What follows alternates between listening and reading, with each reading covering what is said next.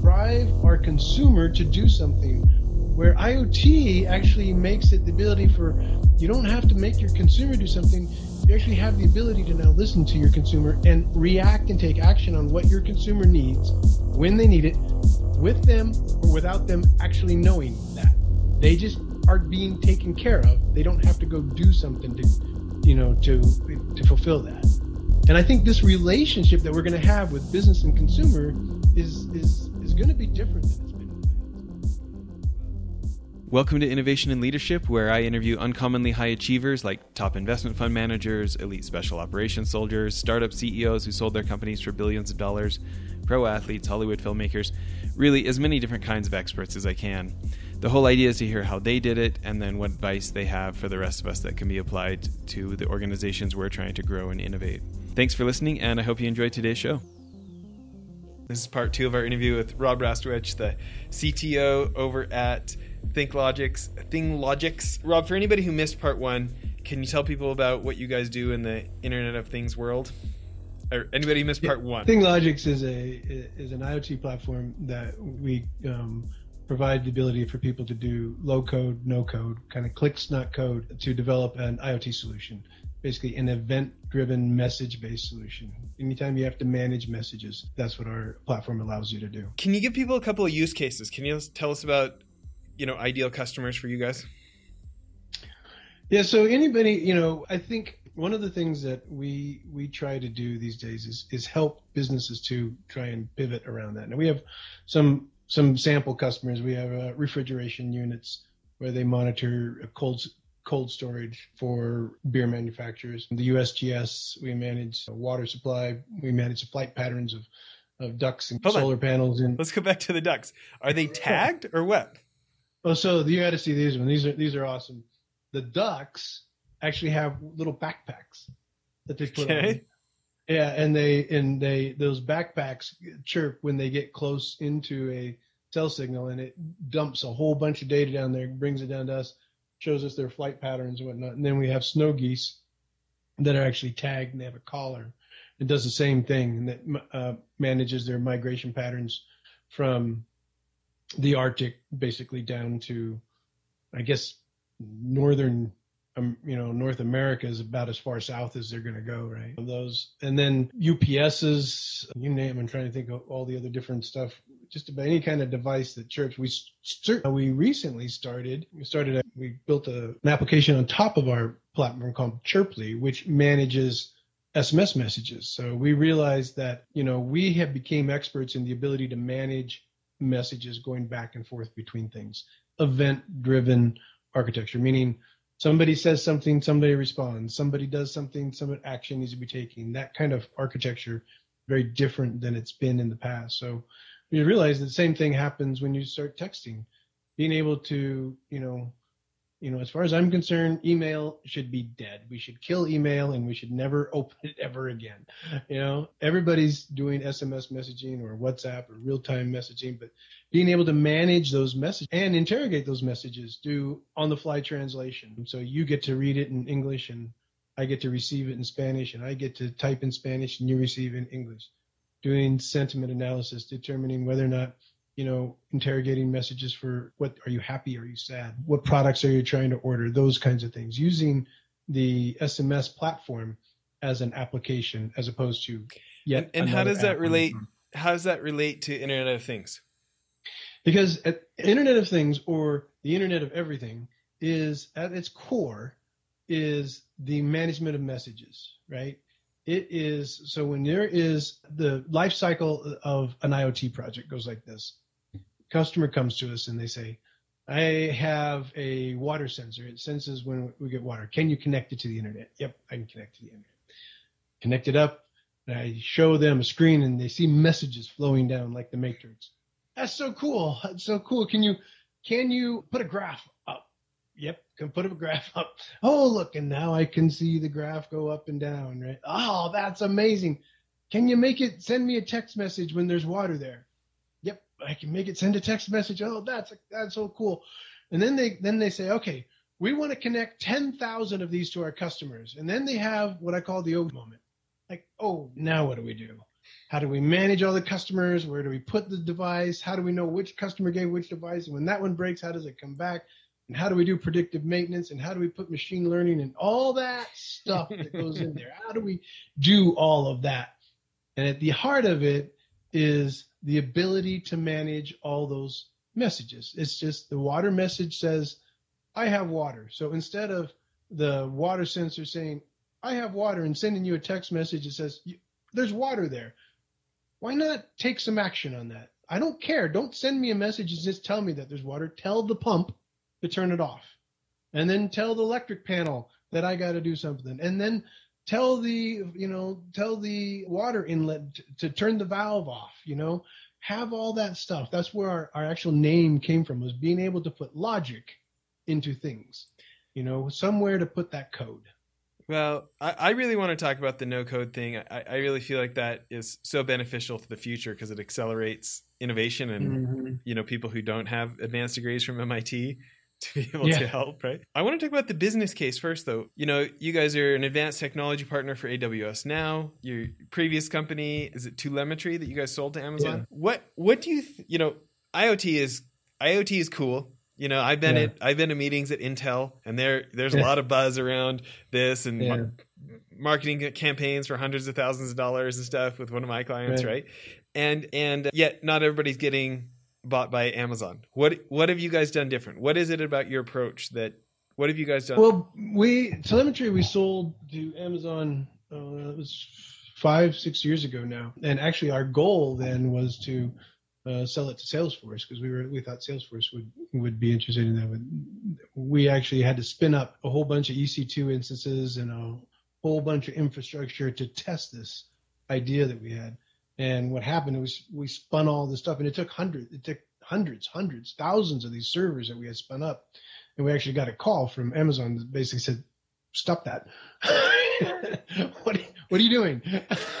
so we tried to explain what we're doing, and then, then it was it, it, the acquisition happened very quickly after that. And a lot of the guys, the CEO and most, are still at Amazon. Um, so in in that particular case, we built one particular solution for it. All of our entire uh, foundry is actually built on top of the serverless resources of Amazon today. So we we're not a multi-tenant.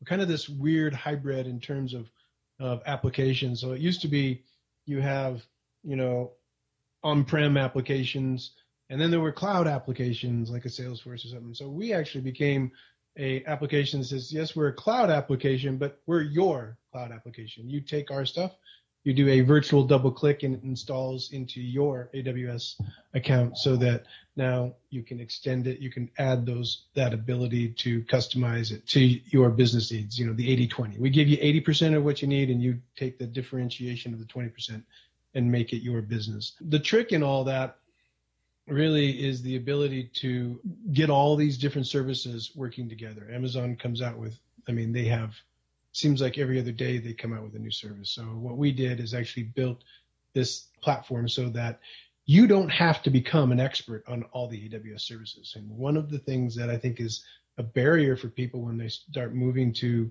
microservices like AWS or Azure or even Google is they think, okay, all right, I now I need Cognito. Well, what is Cognito?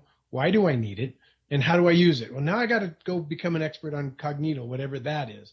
Okay, well, where do I put my data? Should I put it in DynamoDB? Should I put it in Redshift? Should I put it in RDS? And what's the difference between those? And why do I want to know? And and now I'm back in. Now I feel like I'm getting back in the IT closet and having to figure out what versions of JDKs I have to put up and what application servers. So we kind of extract abstracted all that out and said, all right, let us take care of all that. We're going to provision all the stuff that you need. And then what your job is to say, okay, what's your what's your use case? Well, I have a use case. I have a temperature sensor and I want it to when temperature is greater than 100, I want it to turn the thermostat down. Okay? Temperature sensor, just right. If temperature greater than 100, turns thermostat down and give them the ability to do give them the ability to not have to worry about all the stuff that goes in that because when you start talking about IoT it's you can't build it the way you would build what I call a traditional request response type of application you know I send a request to a server, that server sends me a response. And then I do something and I click a button and I send another request and I get another response. Not the way it works. Messages start coming and you got to handle them and you got to start sending messages out. So we provision the ability so that you could infinitely grow on that. Now, of course, we had the advantage of, you know, IoT Core was our was our baby, and so that's kind of at you know the AWS it sits at the heart of our low code application because it's the event bus that that transports all these messages. So without that, it wouldn't have been possible.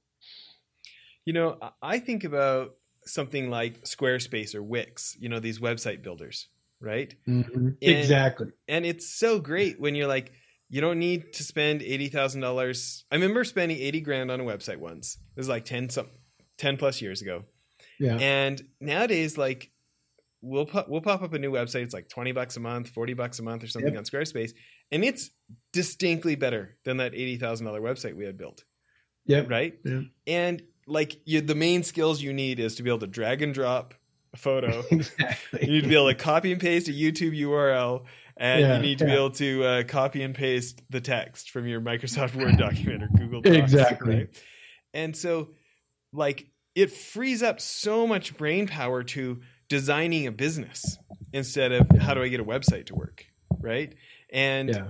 and you know, thousands of dollars. I mean, even if your website was going to be five or ten thousand dollars, that's five right. or ten thousand dollars they can go to starting your business, towards uh, some new experiment in your existing business. Like it's it's in a it's actually like a benefit to society that the same amount of work gets done without consuming the same amount of resources. Mm-hmm. You know, so that that's exciting you know, to me. We had, and you know, that's a, those are great analogies because I mean, I mean, I remember in in the early '90s, I put up my first, you know, website, you know, and I'm staying up all night, you know, typing HTML. And I remember when you know Dreamweaver and these other tools came out where you could drag and drop. Like, oh my God, they can. They did, now you don't even most people don't even know that there's HTML behind these tools. You know, they just, you know, they have given the ability. We had a, I had a guy come to me who was a, a, a pool, I had a pool cleaning business. He says, I want, you know, I'm looking at trying to freshen up my website. You know, I want people to have real time ordering and be able to, you know, put appointments on there. And, and I says, I says, you're, you're thinking about this wrong. I go, you are trying to build a business for, you know, the 1990s what you need to be doing is thinking about it a little bit differently. So instead of, you know, driving people to your website where they're, you know, bring your business to them, build a relationship. So we created a connected pool pump for him, or it actually was on the market at the time. I go, you need to start selling these things. Connected pool pump, sell it to your customer. It sends you, you know, all the chemical makeup of the pool. Now you can actually have a subscription based model that you're going to send them the chemicals when they need it. Don't make them come to your website because they may not come. Send them the chemicals when they need it and actually charge them. And then don't make them come to your website to, you know, figure out a repair. Show up two weeks before the pool's going to break. You don't want to get that crisis, you know, we're having a pool party on Saturday and it's Friday night and the, the, the pump doesn't work. You know, it's it's it's you know it's fixed two weeks before we even know there's a problem. Like you got to switch the mindset of of business because I still think business is in this.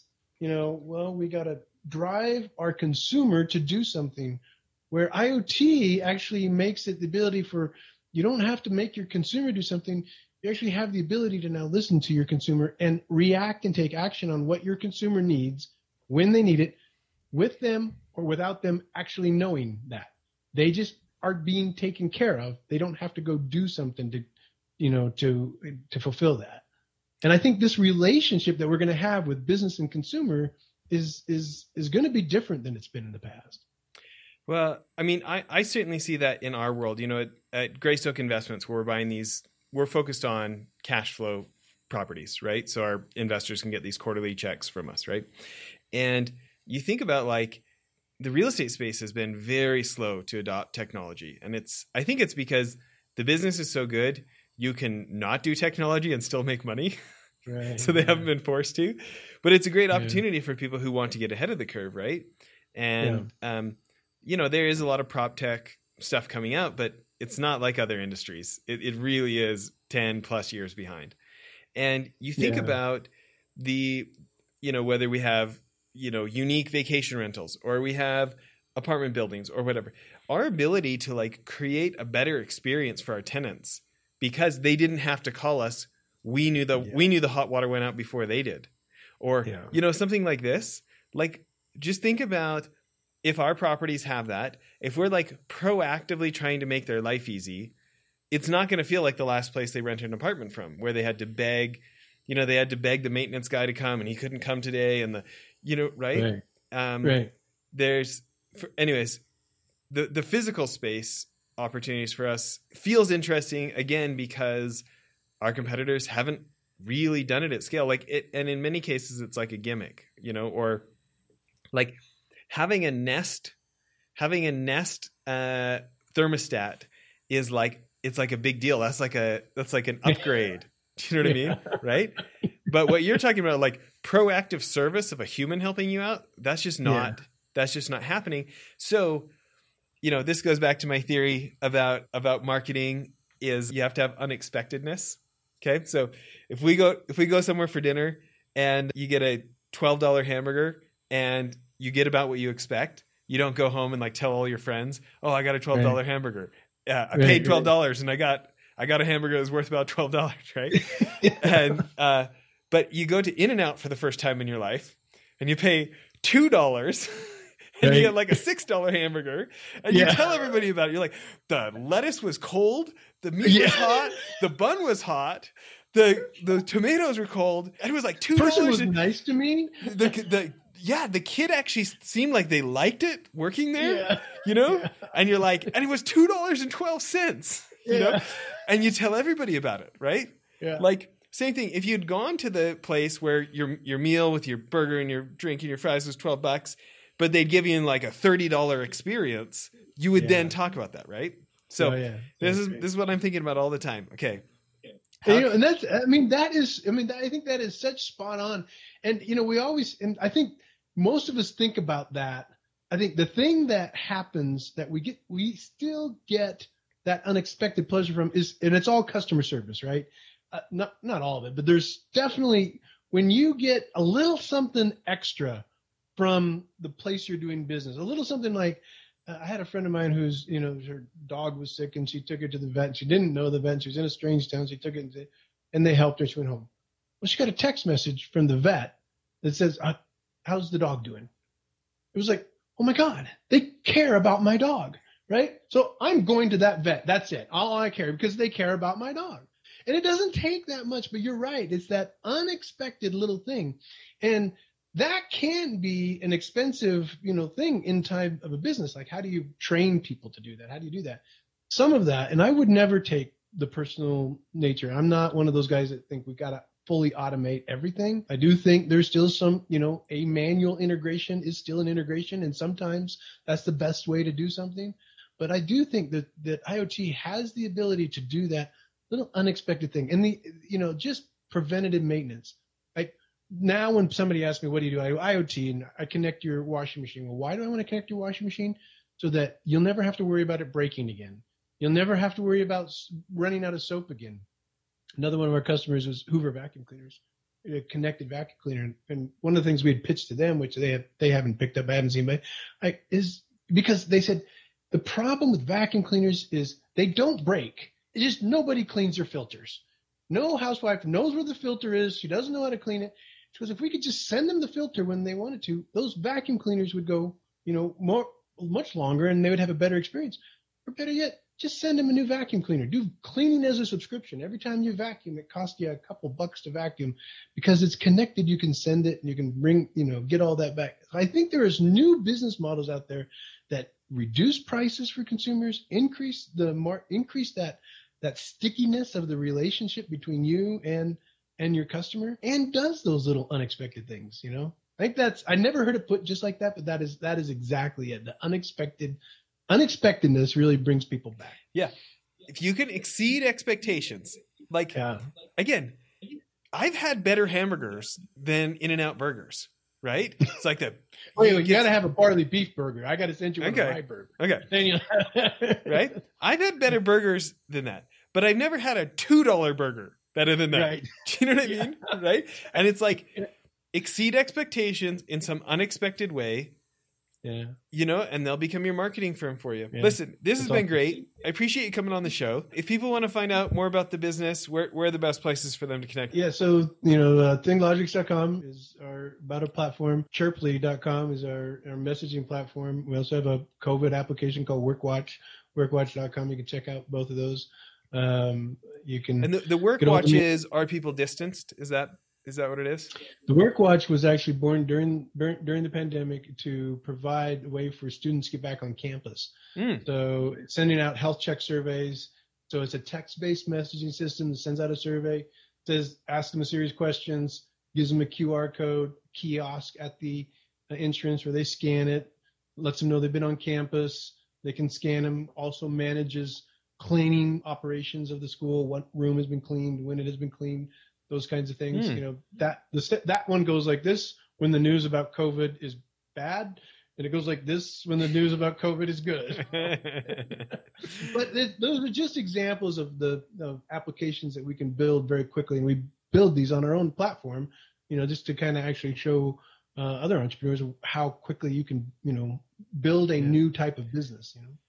well, maybe my final question is somebody like me who does not have a technical background like you, but who is interested in what you guys are making possible. If we want to dig into it more, are there books you like? Are there YouTube channels you like? Obviously, you guys got a YouTube channel. How do people like me who can feel intimidated because when you started listing off all those different kind of databases and do I want this or that, like Do you know what I mean? Like, what? I just don't have Yeah. context. It just sounds it just sounds like a lot. You know, sounds overwhelming. Yeah. How do, how do people like me, you know, other CEOs maybe listening today who they're interested in investigating how do they put their toe in the water? Well, I would, I would, I would first start, and that's you know, it's a, it's a good question. And I, when you said that, it seems like I'm, I'm always reading white paper after white paper on all these, all this different stuff. And our website has some of those on there, so you can get those off of there. But right now, my mind is a blank on what those were, and I think maybe I could dig some of those up. But for me, when you start, when you start talking about what this looks like and how it becomes, if you want to conceptualize it, just think and start looking up event based architecture or event based applications. That event based applications are Alexa, Google Home, SMS messaging, even a mobile app, anything, an IoT device, all these new virtual reality, augmented reality, you know, putting things in in in inside VR. Start thinking about and start when you start looking at those event based systems out there those when the you'll say oh my gosh now i get it. I understand this happens and this happens and then your next question is going to be now how do i do that? How do i control all that then go to thinglogix.com and, and then give me a call. And that's really when we start that's Mm. really when the conversation starts happening because it, there's this there's and it happens every single time when someone starts to actually understand iot there's a little bit of little bit of a hurdle you got to get over in terms of understanding that things are talking and how do you do that and what does that mean?